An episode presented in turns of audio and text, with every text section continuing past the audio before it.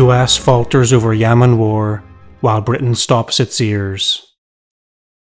While the US looks to hide its defeat behind talk of peace and principles, Britain continues blatantly to prioritise the interests of its arms manufacturers.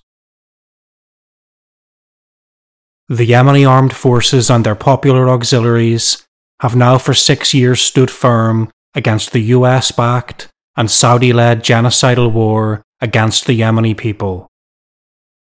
The National Liberation Forces, organised around the popular Ansarullah movement, have prevented every attempt to restore the Riyadh backed puppet government of Mansour Hadi to power. In their courageous struggle for independence, the Yemeni people have suffered saturation bombing, economic blockade, and piratical attacks on Yemeni ships, but have fought back with bravery and ingenuity. Now it seems that this steadfast resistance is making the US have second thoughts about too closely associating itself with Riyadh's always bloody and now failing enterprise. If imperialism could win wars by the simple expedient of endlessly multiplying the civilian death toll, wiping out a country's infrastructure, imposing a blockade preventing the import of food, medicines, and oil, and exposing the population to starvation, COVID, and cholera, then imperialism would never lose a war. All this and more has been done against Yemen, whilst for years the war has been ignored or misrepresented by the Western media. But the indomitable resistance of the Yemenis now threatens to be the rock on which imperialism breaks its back.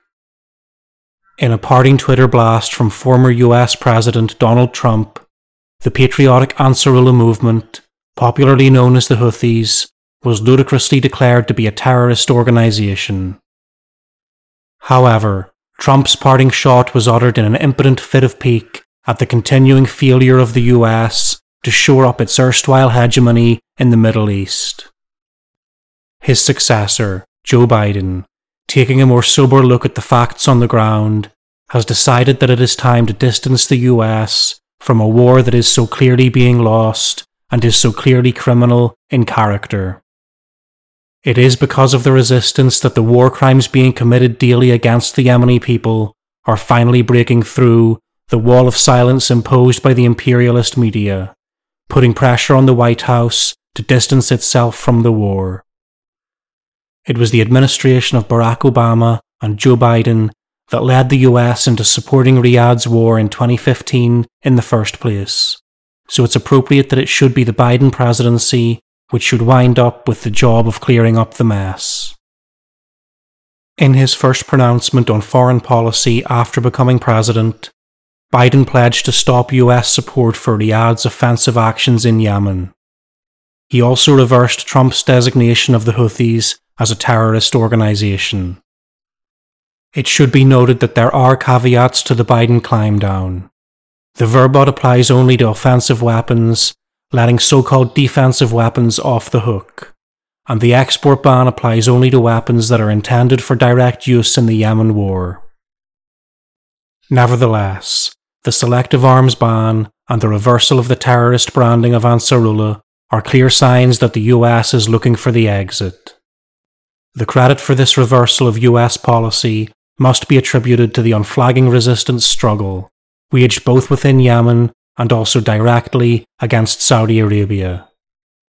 The liberation forces have repeatedly demonstrated their ability to bring the war back home to the kingdom's vulnerable oil installations, and in recent days, Yemeni troops and allied fighters from the popular committees have concentrated their fire on Saudi airports, which are regularly used as military bases. They launched retaliatory missile strikes on the King Khalid airbase in the southwestern region of Asir and on another airport in Makkah region. Patriots used domestically manufactured Samad 3 and Qasef 2K combat drones to hit two airports in Jeddah, forcing the suspension of flights for a number of hours. Meanwhile, in Yemen itself, Air defences successfully shot down a Saudi CH 4 combat drone flying over the central province of Marib, and Yemeni troops and their allies captured the strategic Kufel military base in Marib, a significant bolt hole for Hadi loyalists who took major losses. Marib is the site of the only major oil reserves in the north of the country. Heavy fighting was reported between Yemeni forces and Hadi loyalists in Sirwa district. Saudi Arabia is learning afresh the lesson that wars cannot be won by murderous aerial bombardment alone, and Riyadh's paid mercenaries are no match for Yemen's patriots on the ground. The British government has, for the moment anyway, flatly refused to follow President Biden's lead. Foreign Office Minister James Cleverly insisted that arms sales licenses were all done by the book, bragging, The decisions the US takes on matters of arms sales are decisions for the US. The UK takes its own arms exports responsibilities very seriously, and we continue to assess all arms export licenses in accordance with strict licensing criteria. This curious departure from the usual role of US lapdog has alarmed many, including Tory chair of the Parliamentary Defence Committee Tobias Ellwood, who urged the government to align itself fully with its closest security ally and end similar arms exports connected to the war. Welcoming the US reset, he warned that this issue poses our first big test as to what global Britain means in practice. However, such worries about Britain's global reputation, should it remain hitched to Riyadh's genocidal war chariot after its closest security ally has quit the field, are tempered by concerns about the black hole left in the British economy if arms sales to the Saudis should cease. As Cleverly was quick to point out, Saudi Arabia accounted for 40% of the volume of UK arms exports between 2010 and 2019. Britain authorised the export of £1.4 billion worth of arms to Saudi Arabia in three months after resuming sales last year. The published value of arms licensed for export to the Saudi led coalition since bombing raids against Yemen's Houthi rebels began in 2015 is £6.3 billion. Seals were suspended in 2019 when the Court of Appeal ruled that the government had failed to assess the risk of civilian casualties from indiscriminate bombing, as their own export criteria demanded. Seals resumed last July, after ministers said that the Saudis were responsible only for isolated incidents of civilian deaths.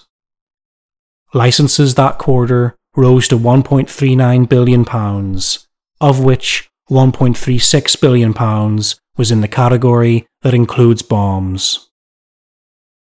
The six year assault upon Yemen has been a bonanza for the arms manufacturers. All the shiny new toys in the world, however, will not save the skins of the rotten feudal sheikdoms and their shameless imperialist masters.